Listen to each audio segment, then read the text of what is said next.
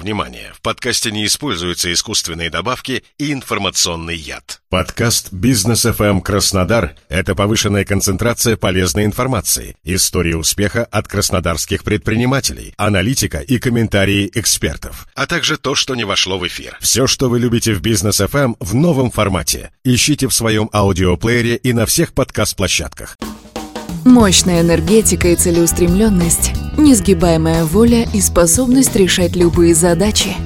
Кто она? Леди Босс. Устойчивый бренд с персональной историей. Встречайте на бизнес FM Краснодар Леди Босс.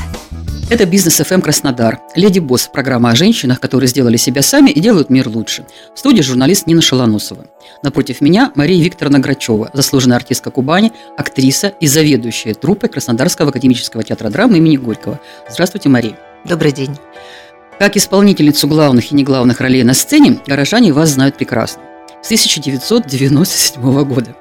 Но вот то, что вы еще и начальница в творческом коллективе, об этом знают немногие.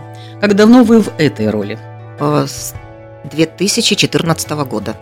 Я уходила на некоторое время с этой должности в силу обстоятельств, а вот, но потом по просьбе руководства и моих коллег, актеров, я вернулась на эту должность.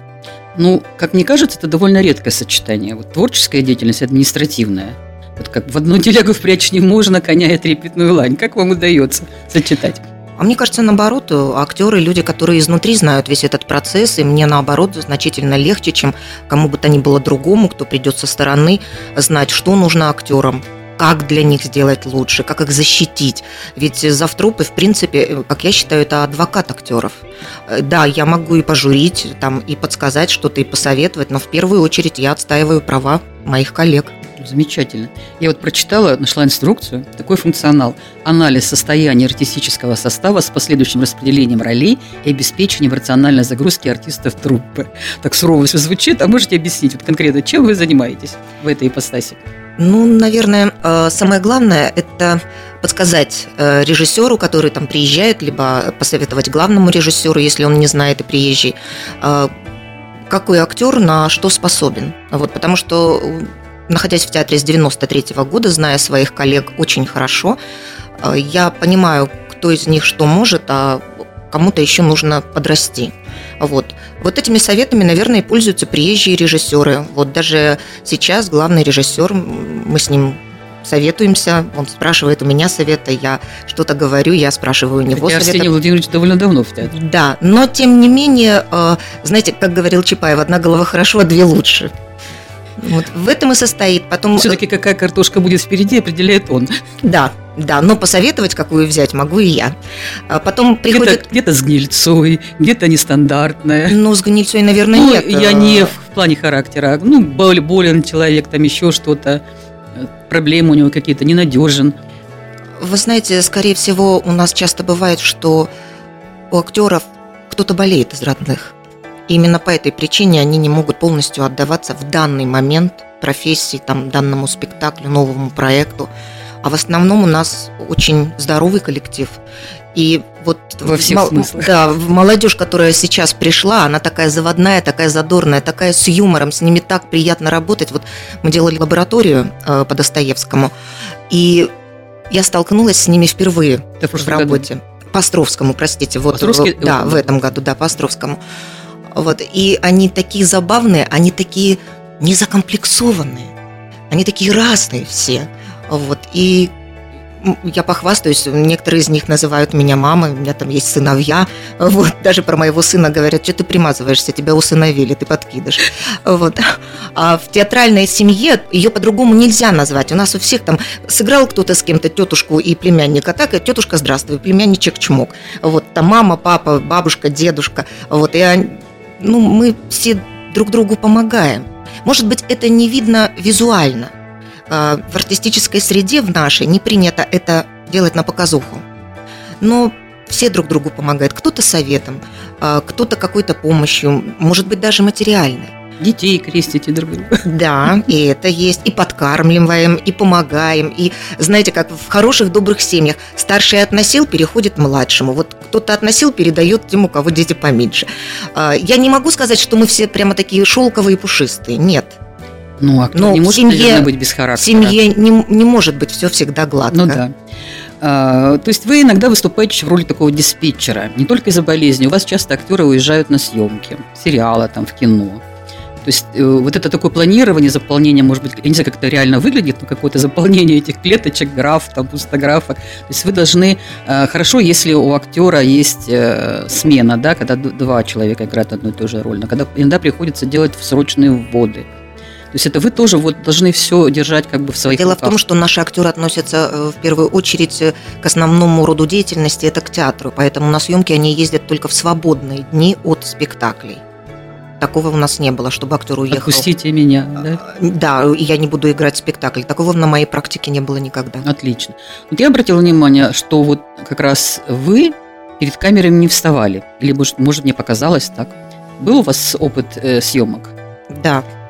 И, к сожалению, он был печальный. Я уехала на съемки в Геленджик, по-моему, фильм «Казаки». Там был маленький-маленький эпизод. Вот, и возвращаясь со съемок, это касается моей личной жизни, но об этом знают очень многие и в театральных кругах, и вообще. Я не смогла дозвониться маме. И на следующий день я приехала утром, пришлось вскрывать дверь, у мамы случился инсульт. Mm. Вот, и я ушла на месяц из театра за свой счет, чтобы ее выходить. Вот.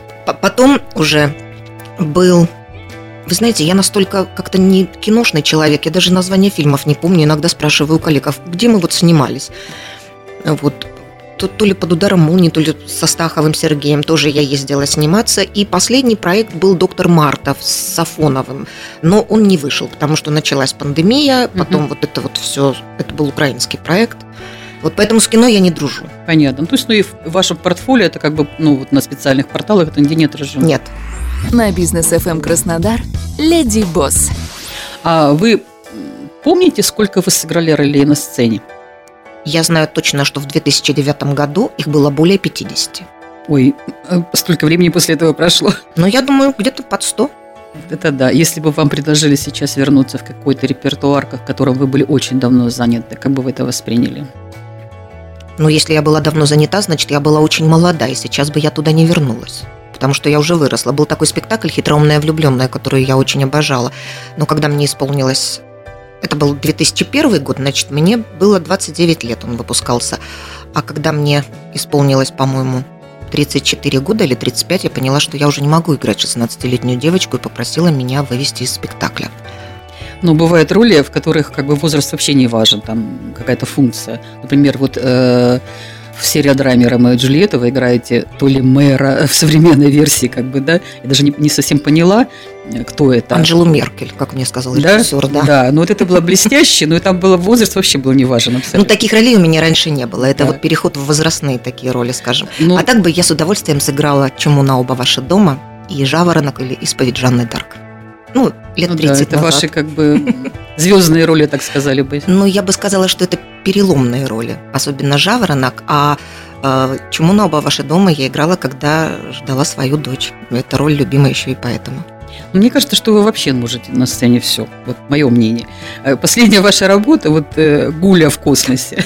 Такой острохарактерный персонаж. Я, вот, честно говоря, даже вас не сразу узнала. Вот это блестящая была работа. А вот э, вы уже назвали «Чума на, на оба ваших дома» и Жан. Так я понимаю, что вот они переломные и самые запоминающиеся. Или, может быть, были какие-то роли, может быть, наоборот, они были запоминающиеся, потому что они вам не нравились. Есть такие роли, которые вы считаете такими вехами своими, в плюс и в минус? Я так не могу сказать. Вы знаете, потому что роли, они же... Ну, как это может быть, любимый ребенок или нелюбимый ребенок? А каждая роль меня чему-то учила – каждая встреча с каждым режиссером а, приносила мне опыт, более, больше мастерства. Например, я понимала, что вот так, наверное, не надо работать, а вот так вот надо работать. Э, нет, просто «Жаворонок» очень тяжело давался. Это был очень сложный спектакль. Я одна на сцене и 12 мужчин. Вот, 13-м был режиссер. Это было очень тяжело. Вот, и я помню и синяки, и падала, и, ну, в общем, такой был сложный процесс, поэтому я и помню этот проект. А «Чума», я уже сказала, это было настолько интересно. Я никогда не играла такие исторические роли еще в тот момент. Я играла беременную Розалину и сама была в положении. Это просто все совпало, вот эти внутренние ощущения. Вот. Было много спектаклей, которые мне очень полюбились, которые мне очень нравились, с которыми было очень жаль расставаться. Но нельзя играть Джульетту до 80, понимаете? Вот надо идти вперед и радоваться тому, что ты взрослеешь, ты становишься более профессиональным человеком. Я думаю, в современном театре, может быть, скоро появится Джульетта 80 лет. Не хотелось бы. Вот ваш путь профессии был довольно нестандартным, вот э, таким довольно поздним по меркам для актрис. А когда вы почувствовали, что вот все это не зря?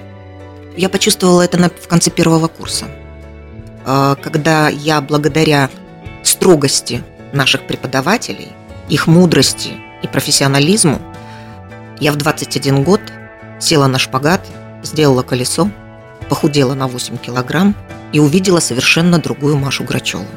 Сильную, со стержнем, с огромной любовью к труду и к самосовершенствованию, я бы так сказала. И тогда я поняла, что все это не зря. То есть к этой пахоте были готовы. Потому что я на, на разных этажах, когда работала в Институте культуры, это вот а, ребята там чуть ли не ночевали, актеры. Ну вот мы приходили к 9 утра, и я успевала э, к 23.00, это были 90-е годы, э, подъехать домой, чтобы успеть принять душ, потому что тогда в 23.00 отключали воду. И до двух часов это конспекты, это разучивание текста, этюды. Тогда не было мобильных телефонов, вот поэтому иногда у меня ночевали мои однокурсники, вот штабелями на полу. То есть вы э, все это прошли, ко всему этому были готовы. А когда вы пришли в труппу, я сказала, что вы в 97 году начали профессионально э, работать в театре. В 93-го вы э, поступили, наверное, выходили там, может быть, в массовке. Но вы, когда пришли в театр, в труппу, вы же поняли, или вы уже в институте поняли, что ваша профессия чрезвычайно зависима? Что вы полностью Дело в том, режиссера? Мы же были экспериментальным курсом. Мы же учились в театре. Поэтому с первых дней мы были в труппе. То есть нас занимали. Первый мой спектакль был «Детские шалости», вот Светлана Сан Левады. Потом был «Идиот» Александра. И мы все время работали. Вот поэтому я не могу сказать, каким был вход в труппу. Нас обожало старшее поколение. Они нам все подсказывали. Они нас учили, как ходить, как носить платье, как э, разговаривать, как поворачиваться, куда идет звук, если ты развернулся в другую сторону. Поэтому он был безболезненным, абсолютно. Тем более эти же э, наши коллеги, наши преподаватели, они же были из труппы. Ну да. А еще вы обнаружили, наверное, ваша мама, э, то, что актерство, особенно в провинции, тогда и сейчас, дело совсем не хлебное. То есть зарплата небольшая. Вам приходилось подрабатывать на стороне? Или иметь бизнес какой-то, может быть? Некоторых да. актеров был, я знаю. Ну, я не назову это бизнесом. Я проводила... Э, во-первых, я начала работать Снегурочкой, да, в новогоднюю ну, ночь. Это да, да. Вот. Потом э, потихонечку я начала проводить э, банкеты, мероприятия. Вот. Я сотрудничала с Роснефтью определенные годы. Вот, э, естественно, свадебные вечера, вот там регистрации, но уже, наверное, ну, лет пять я этим не занимаюсь. Я даже где-то встретила, что у вас и на телевидении был опыт работы. Да, это был э, канал Екатеринодар телевидение, и я вела... Это была викторина или концерт? Или что? Нет, нет, это, Формула это другое. удачи, кажется. Это, это другое. Это был канал СТС, мы вели со Станиславом Сальниковым. Ну, типа лото что-то, лотерея mm-hmm. какая-то, Кубань лото что-то называлось. А это на Екатеринодаре я вела цикл передач а, про историю Краснодара, еще про что-то. Вот это была Семенова. Я уже не помню, как звали мне очень неловко, но это было очень давно. На бизнес FM Краснодар Леди Босс.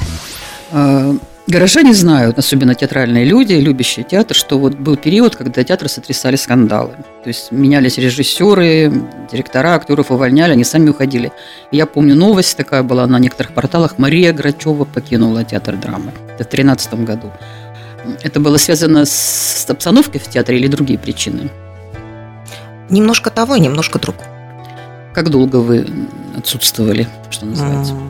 Год, в июне. Дело все в том, что так случилось, что в 2012 году на репетиции ревизора я поскользнулась и упала, у меня была травма. Я восстановилась за месяц, а, продолжила работать, но понимала, что у меня уже нет физических сил. И глядя на то, что происходит в труппе, глядя на то, что происходит наверху, в руководстве, я начала выходить на сцену, сцепив зубы. А так нельзя работать. Я поняла, что я начинаю ненавидеть то, что я, чем я занимаюсь. А я в июне написала заявление, но руководитель мне сказал, подожди, ты выйдешь в отпуск, может быть, все и образуется. Я пришла в августе, увидела, что ничего не изменилось. Я пришла уже с готовым заявлением, угу. и я его подала. Я ушла в никуда. Я занималась домом, я подрабатывала, вот то, о чем вы говорили, занималась этим. И я даже работала летом в пансионате и не чуралась никакой работы. Я и мыла посуду, и была там администратором столовой, потом администратором на ресепшене. И в сентябре мне позвонил новый директор театра. Вот он когда-то у нас тоже работал. Тейр Багманчик говорит, ты не хочешь вернуться? Мне вот Таня Проходцева сказала, что если она хочет уйти с должности завтрупы и предлагает именно тебя. Я говорю, хорошо, но только на сцену я не выйду, я не готова. И вплоть до февраля, пока не приехал Зураб Нанабашвили и предложил мне вернуться с триумфом в Хануме в Кабато, он говорит, если возвращаться, то уже в такой роли. Вот. Ну, он меня долго обрабатывал, и я сдалась, потому что все-таки актерство, оно никуда не делось. Все-таки хочется. У меня мурашки, честное слово. Почему? Такое редко очень бывает, потому что я представляю, что вы переживали. Эм, люди сцены говорят, что они не работают в театре, настоящие люди сцены. А, а служат. Вот э, объясните разницу на непосвященным. Понимаете, на работу ходят за тем, чтобы заработать. А я служу своей мечте, которая сбылась. Понимаете? А мечта – это не у каждого есть такая возможность делать то, что ему хочется, то, что ему нравится. А я занимаюсь тем, что я люблю, я обожаю. Знаете, а, не все верят, но я твердо убеждена, что счастье это когда ты с радостью идешь служить любимому делу, и счастье это когда ты также радостно идешь домой. И я счастливый человек. Сын ваш это понимает? Вы уже с ним вместе да. на сцену выходите? Он когда-то мне сказал, а, что он очень хочет быть актером, а, не ради славы, ему это совершенно неинтересно. Он говорит, мама, у меня есть мечта, я хочу выйти с тобой на одной сцене и сыграть. Да, и сейчас мы с ним работаем. Да, мы с ним на одной сцене в Ромео и Джульетте, а вот причем там он со мной даже партнирует, и все время мне говорит, мама, какое счастье, что ты в очках. Если бы я видел твои глаза, я бы избился, и все, там же темные очки, да. вот, поискала.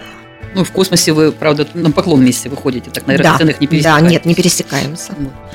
А однажды у вас попросили автограф в общественном транспорте, и вы расписались на трамвайном билете. На троллейбусном. Ну, неважно, на билете. Мне повезло гораздо больше. У меня есть ваша фотография с недавнего вечера с проекта «Театральные тайны» на камерной сцене. И надеюсь, вы мне оставите свою подпись.